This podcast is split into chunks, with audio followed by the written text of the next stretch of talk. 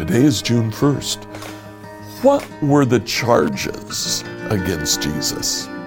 Let's find out together as we study Mark 14 60 to 65.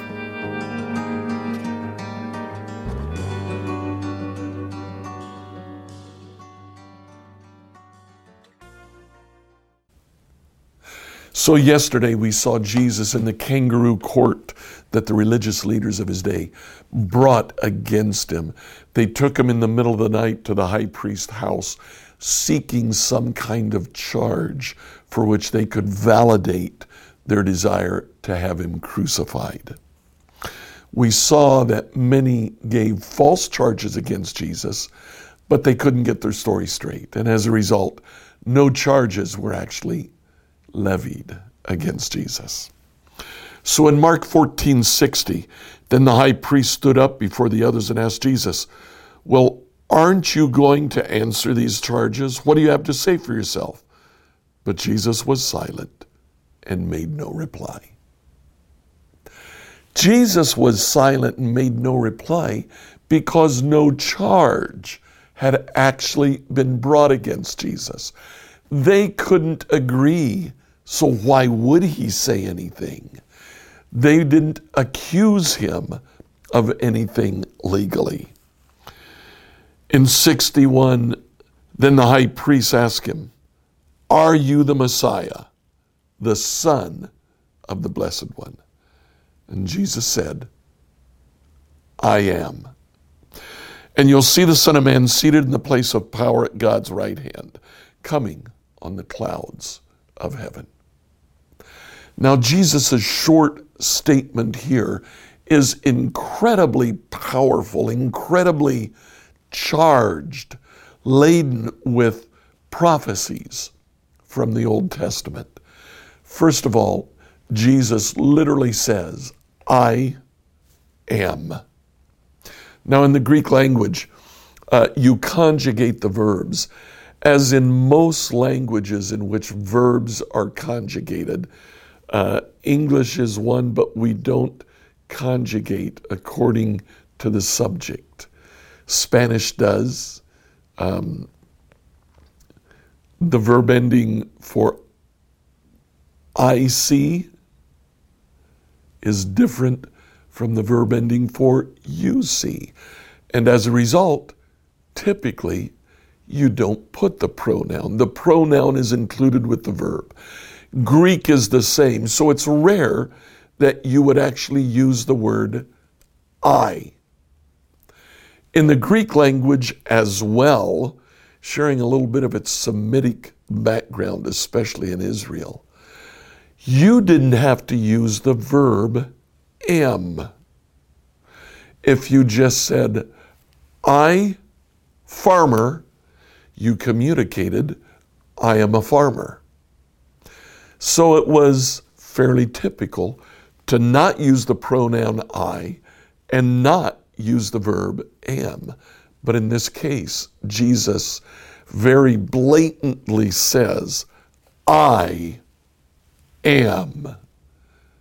Now, when he says that, he's referring back to Exodus chapter 3 when Moses stood before the burning bush hearing the voice of God saying, Go back to Egypt and free my people, Moses' first objection was, I don't even know your name.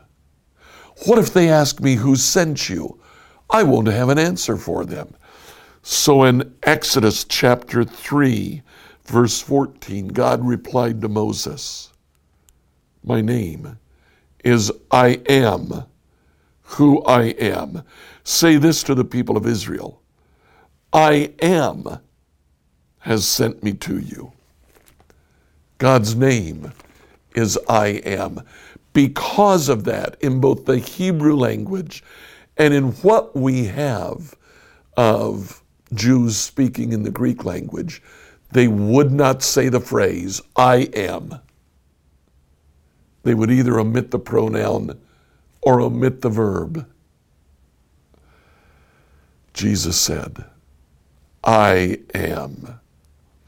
He pronounced two words together that a good Jew would never say. He identified himself as God.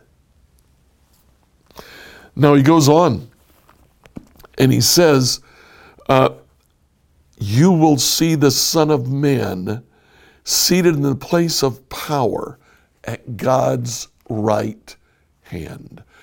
The Son of Man from the book of Daniel is a phrase used for the Messiah, but they weren't totally sure that Daniel was talking about the Messiah because he had divine features. We'll see that in just a second.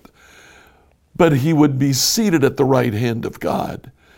Psalm 110 1 says, The Lord said to my Lord, and if you remember, Jesus in the Passion Week has just quoted this messianic psalm, saying, How could David say to the Messiah, calling him Lord?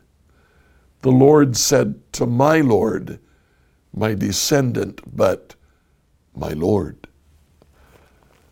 Sit in the place of honor at my right hand until I humble your enemies, making them a footstool under your feet. Jesus quotes this messianic psalm, referring to the time that the Messiah would come and seat at the right hand of God. Then in Daniel chapter 7, starting in verse 9, the ancient one comes and he begins to judge the whole world. And in verse 13, as my vision continued that night, I saw someone like a son of man coming in the clouds of heaven. He approached the ancient one, is led into his presence. He was given authority, honor, sovereignty over all the nations of the world, so that people of every race and nation and language would obey him. His rule is eternal, it will never end. His kingdom will never be destroyed. Now, when Jesus quotes these two Psalms, the Jews, the religious leaders sitting around him, knew exactly what he was talking about. Jesus was saying, I am God. I am the Messiah. I am given all sovereignty, power, and authority in heaven and on earth. I will rule. Boy, it doesn't get any clearer than that.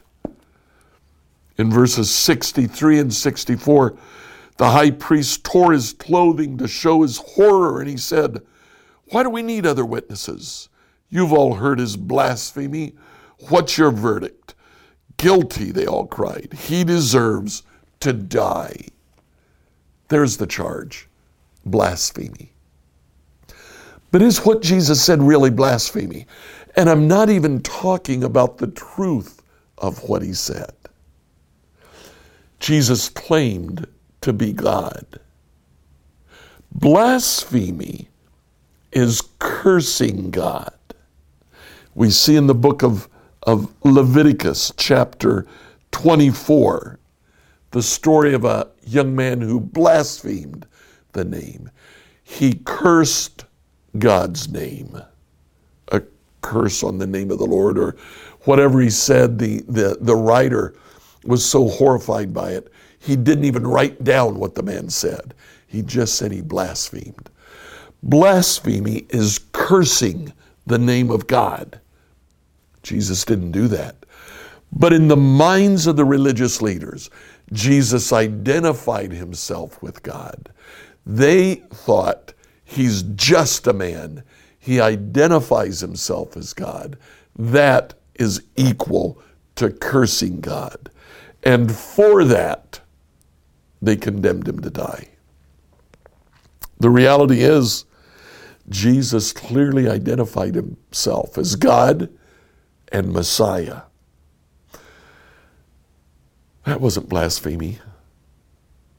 That was the truth. If you come across someone who says Jesus never claimed to be God, in this passage, it's as clear as night and day. If you understand the Old Testament and what it brings to this passage. Jesus identified himself as God. He identified himself as the Messiah. And for that, he was condemned to die.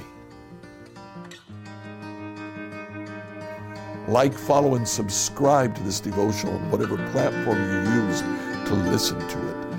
Email your questions to us at questions at becomehope.com. Tomorrow, we'll finish our study of paragraphs in the book of Mark, looking at Peter's denial.